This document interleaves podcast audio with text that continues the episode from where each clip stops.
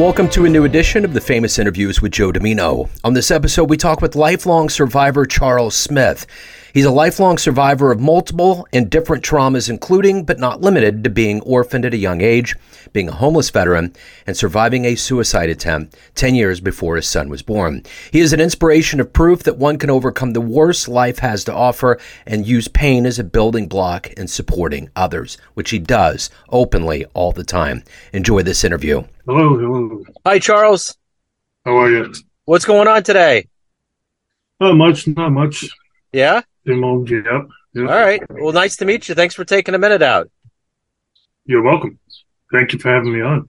Yeah, you bet. So, before we get into your life as a lifelong survivor, one of the things we all had to survive in the last three years was COVID. And I'm curious how you got through that time period and how it's changed the way that you see life and do things now. One of the things that uh, I changed in life during that time was pretty much sticking to myself, not um, going out and running any programs, stuff like that, like the trauma informed program that I had at the time, and going out and doing talks that I've I've had going at the time. Um, I had to quit the job that I that I had, which was um, working with people with autism. I had uh, like a part time job in the community and uh, you know helping them um, get to the grocery store or stuff like that. But yeah, it, it totally changed my life. Now, now I I'm back in full swing. Um, I just got invited to a uh, local um, author signing, book signing event in the fall, and I uh, just am working now with um, a place called Aware Recovery Care, and I'm going to people's houses and helping them with their addiction recovery. So okay, so um, yeah. Let's get to the brass tacks of what you do. I'm going to put you in front of a bunch of third graders at a career day. And one of the kids looks up at you and says, Hey, what do you do for a living? How do you answer them? I help people. I support people in struggles in their lives. Okay. So let's go back to when you were in the third grade. What was your dream? What did you want to be when you grew up? When I was in the third grade. In the military, I think, if I remember correctly. Okay. Yeah. All right. Well, let's peel back the layers of how you got to where you're at now. Tell me about where you were born and raised and what some of the seeds were put in you to not only be a survivor, but to want to help others. Well, I experienced a lot of trauma in my life. Um, from my mother passing away at five to, um, like just last week, I, I lost a client due to an overdose. You know, just so many things happened throughout throughout the time, and up until my thirties, I really felt like selfish in a way, like the world owed me. Until my grandfather and my uncle passed away a month apart in the year 2000. And I I went through a really dark, dark depression, running on myself and this and that. And then I was a homeless veteran and I call that my crucible, being homeless, because that really opened my eyes that I wasn't the only one hurting. You know, I wasn't the only one, um, in pain. I had to look beyond my own pain, as they say in, uh, you know, the Batman movie. Um, so I, at that time, I really just, uh, started, um, helping others at that time, like the veterans around me. I started running a program for, um, uh, about PTSD and trauma and stuff like that. Were you in the military? I was, yes, yeah. Okay. Army infantry. Um, basic training was my detox off of uh, crack cocaine and alcohol. Yeah. So, in addition to you having to get through other people that were lost around you, you've gone through your own setbacks that you've overcome in your life. Exactly. Yes. So, drug addiction and just depression, those kinds of things. Yes. Yeah. Yeah. So, who's been a hero for you? Who's been kind of a bedrock for you to kind of see the light and to get through things? I've had a couple over the years. Um, my uh, my cousin, who passed away in 2016 of an overdose when I was growing up, he was like my idol.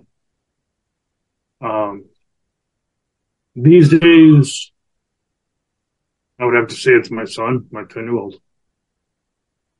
You know, he, um, he keeps me on the straight and narrow. Yeah. And, you know, pushes me to be a better person, person, a better father. Yeah. They do that. They have a tendency. Oh, yeah. gets in your DNA. Um, yes. So you had mentioned working with, uh, the, the autism community. My son's on the spectrum. He's 18 and, um, mm-hmm. I've always have a great admiration for those out there that decide to get into that line of work because I, I can see firsthand how challenging that can be, but we all need the help. And especially in that community with the long wait lists and the needs that are, that are needed out there. It's good that there's people like you out there that are, you know, willing to step up and do that. No, yeah, definitely. Definitely. I, so. I was really sad when COVID hit and I had to stop doing what I was doing because I, I loved bringing them out into the community and helping them do volunteer work, stuff like that. It was it was great. You know, it's when when when the whole thing started. I had a friend that lived. I'm in Kansas City. Where are you located? Worcester, Massachusetts. Okay, all right. Worcester, as a lot would say. Okay, all right. So I, I'm in Kansas City, and a friend of mine, about two months before COVID happened, said my kid got a letter in the mail that said that we better start getting ready to take devices home and it could shut down. And with my son being on the spectrum, loving school, baseball is his favorite mm. sport. I just was in such denial. I just threw it out of my head. I was like, there's no way. There's just no way. Yeah, and then, you know, yeah. of course, of course it happens, but that was the community I think that needed that, that consistently needs the contact more than anybody else. So that was specifically grueling to go through that. I mean, you know, you got Zoom and you got other ways, but those kids are tactile in a way that's different from other humans. Right. Most definitely. Yeah. And Zoom is good and all, but it's not the same. Not yeah. yeah. Yeah. For sure. So what is it for you that is a motivator to do this work? Cause you're not just going out into the world and getting a paycheck and coming home and doing that. You're genuinely in the, in the realm of wanting to help others. What is that motivation? What gets you out of the bed? What gets you through the proverbial day? Well, like my cousin or like, um, my client that I just, that, uh, passed away just last week you know, those people need more support than, you know, is out there. And I think that, um, with, you know, me being out there and others being out there, like, um, in the place that I work at, Aware Recovery Care, we go, we go above and beyond what anybody else does. Like, aware, we stay with the client for a year and we we support the client in their recovery, and um, we meet the client where they're at, and we have such a high success rate. But it's um, it's different than working in a detox or working in a CSS or working in a ATS, uh, extended living, what have you. And I think that's what makes a difference. So you know, um, I think that's why I do what I do. And just try to make a difference, you know, because I had so many things happen to me, you know, orphaned and um, lost over 20 people in my life. Uh, you know, drug addiction, this, that, getting blown up in a, in a tank. you know, I've had so many things happen to me that I don't want to see happen to other people. But your existence almost seems like it's miraculous in itself because you probably skirted the end many times. I have. Yeah. So how do you keep that perspective? Do you have like a spiritual backbone? Do you have an idea of reincarnation and you're here to do a job? What, how, what, what in the continuum? Is there kind of like a big thing where you're like, all right, well, this makes sense? Or is it just kind of murky and weird? It makes sense for me to do it. Like on Memorial Day, a lot of people were saying, thank you for your service. And my reply was, I don't like being thanked because I think that it's something that I should have done anyway. You know, I, I think that anybody, you know, everybody should be doing what we can to help others. And it's so much different than like my life was when I was growing up. Because I, I, I like I said, I felt like I th- thought the world owed me for the loss of my parents, for the life that I had before I was even a teen. You know, and now, now I just, you know, I, I think it's natural to be helping people. It's the right thing to do. Yeah, you know, it, yeah, you know, it's funny. I we're interviewing now because this has been on my brain for the last day. Took the kids swimming yesterday, and I'm reading. My favorite player when I was in uh, when I was younger was Dwight Gooden, and hmm. I remember he used to go through all these trials. Well, my wife got me his his biography, and I've been reading it, and God, it's grueling, man. Like I remember hearing the stories of him getting in and out, but him writing it and talking about it, it's wearing me out. And I'm not even done with the Yankee era. I'm I'm in like 2001 when he got out and Steinbrenner made him a scout and he kept going relapse. He's got this family. He's got all these kids. He's got just so many entanglements, but he can't get out. And then I was thinking, it was another summer read I had last, last year. Steven Adler, the drummer for Guns N' Roses, hmm. his mom reached yeah. out to me and said, Hey, will you review this book? And I read the book. My God, Steven Adler. Oh my God. The fact that that guy's on planet right now breathing so I think about what you're doing. And sometimes I think there's an idea if you're not next to someone that's an addict or goes into relapse, you don't understand how often it happens. You think, oh, well, you know, you do it, you come out, we have this Hollywood ending or we have this notion of it only happens one or two times. These people are doing it so many times. I can't even keep up. I don't even know in that book with Adler how many times he did it. And when he did it, it was like, like the, the most stark thing in there that, that was kind of freaked me out is I watched the Motley Crue documentary. Nikki Sixx had the OD and technically died. Mm. Steven Adler saved his life. And it, and it's in the book because he was up doing the goop with him and he just had to keep him alive. And I just think about mm. those stories. We see this one side of fame, but the back end is this just nightmare they go through. Yeah, definitely. Definitely. You know, so a lot of them, you know, like, uh, I, I have a book out there on, you know, finding success and what makes people happy. You know, and I, I look at like Robin Williams and I look at uh, a lot of people, Steven Adler, a, a lot of them that um, you know, they have it all, but they're not happy. And I think that um, you know, that's the biggest problem is they have the money to do whatever they want, but they find alternate ways to destroy themselves. Yeah. And they're lucky to, uh, to keep going. You know, yeah. Aerosmith, um, oh, it, the, the list goes on and on.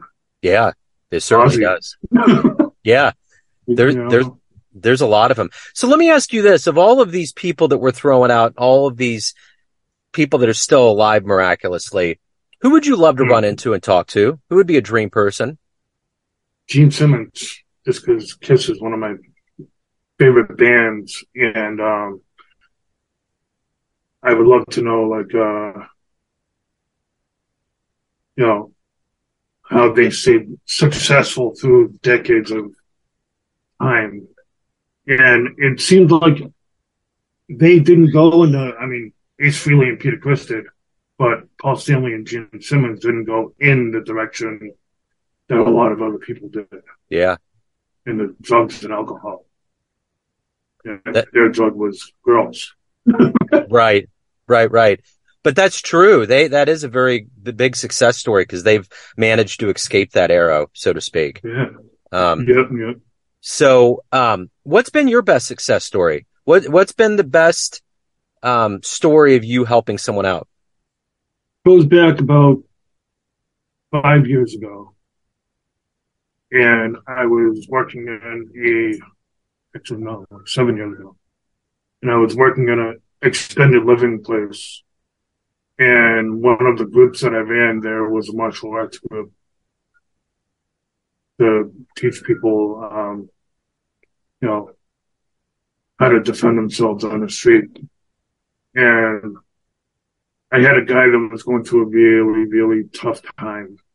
And he, um, he asked me, Hey, can I just come down and hit, hit the, uh, hit the bag with you for a little bit?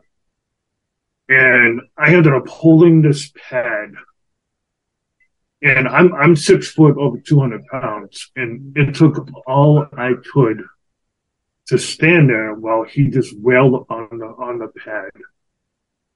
And he told me and some other people that that helped him out more than anything that we were doing in that program. And I, I had I had coworkers coming up to me like, "Hey, congrats on working with him because that was helped helped him out so much. You know, and I didn't realize that it helped him as much as it did until the next day when I started getting all that feedback. Wow. Um, yeah, yeah. Yeah. That's pretty cool. So Yeah. Of all of the things that you've lived through, you know, you've obviously gained wisdom because of the things you've overcome and you've seen in your life. If you were to have a dream tonight, the 20 year old version of yourself came to you and you could give that version of you a piece of advice based on the life and the wisdom you've gained, what would you tell that young version of you? I would tell him at 20 years old. Well, I, I would tell him to, uh, you know, pretty much cut the, cut the bull and, um, you know, going into the military and that's going to be one of the pivotal points of your life. And, you know, look beyond, like I said, look beyond your own pain. Because at that time I was seriously, you know, like a horse with blinders on, looking at my pain. Yeah. So I would tell them, you know, open your eyes to a world yeah. that needs you. So, in your life of having to help others, how do you keep gas in the tank for you and your son and your life? How do you how do you split that time up? That's not easy at times. um, I would say going to the gym as often as I can and hitting the heavy bag as as I can. Um, I don't drink anymore. I don't do any illicit drugs or anything like that, but spending time with my kid, spending time with my friends, um, keeping up with my, my wellness, eating right, doing all that. Because like my uncle used to tell me, if you don't look out for number one, you can't look out for anyone else. You know, yeah. so that, that was really like some of the best advice I could ever be given. Look yeah. out for you in a way you have to be selfish because if you if you're not selfish in that way, then you can't help anyone else. For sure. So for the person that helps everybody that has all these pockets of people around, family, friends, clients, you're in control of your life. What's your perception of you? Who do you think you are? I think I'm just an average person that has gone through a lot and, you know, taken what he can from it. You know, I, I, I don't look at myself as like, um, you know, anybody special. I, I, I look at myself as the next average Joe.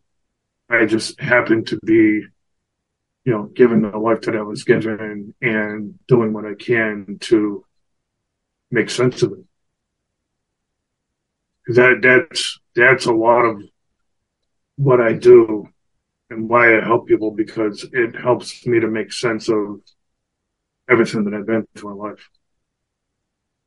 So if anyone wants to learn more about you, anything pertaining to your world, where can they go? Where's the best place? Lifelongexperience.net. Okay. It's got um my books, it's got products that I, I have, um all kinds of stuff, the interviews, everything. Everything's in one place. Cool. Social media outlets, yeah, all that. Okay. So are you a are you a Patriots fan? I am. Are you Yes. are you mad are you mad at Tom Brady at all? Am I mad at Tom Brady? No, I'm not. All right. Okay. I like to take a poll. I like to talk to people because, you know, I'm in Kansas City and we got Mahomes and we understand what it's like to finally win. So I've just been Yeah. curious if, if there's been kind of this thing where it's like, you know what, man? I, I just, I'm, I'm, I just, I'm, I've been curious. No, in life you got to do what you got to do, and I think that's what he did. Yeah. Yeah. Yeah. He had his he had his reasons. Yeah. And- For sure. Absolutely. to him. That's Yeah. what I say. Absolutely. Man, that game seven was rough to watch the other night. I actually missed it. Good. it was it, it was bizarre. Like they just kept shooting threes and doing things that just didn't make any sense. And and I know that I think when you get on that stage, that level, I, I think it's hard for the regular person to conceptualize it because there's so much going on. There's fatigue and pressure, you know. So yeah, it was Yeah. it was yeah, it's, it's wild. It's a different life. Yeah, I mean, I was just talking to a client about that yesterday. Like, it's not like it was in the days of uh, Michael Jordan and um, Larry Bird Yeah. and you know all of that. It's just different. It is. It is. Everything's Yeah. different. you know? Yeah. Well, Charles, man, it was great to get to know you. Thank you for opening up your world a little bit. Best of luck with everything. I appreciate your time today. You too, Joe. Thank you very much. I really appreciate it. Thanks for tuning in to another famous interview with Joe Dimino, where we cover the world of art, literature, business, spirituality, music, and more from around the globe. If you want to hear more interviews, visit the Famous Interviews with Joe Dimino channel on YouTube. You can find us on Spotify and Apple Podcasts. Thanks again for listening, and until next time.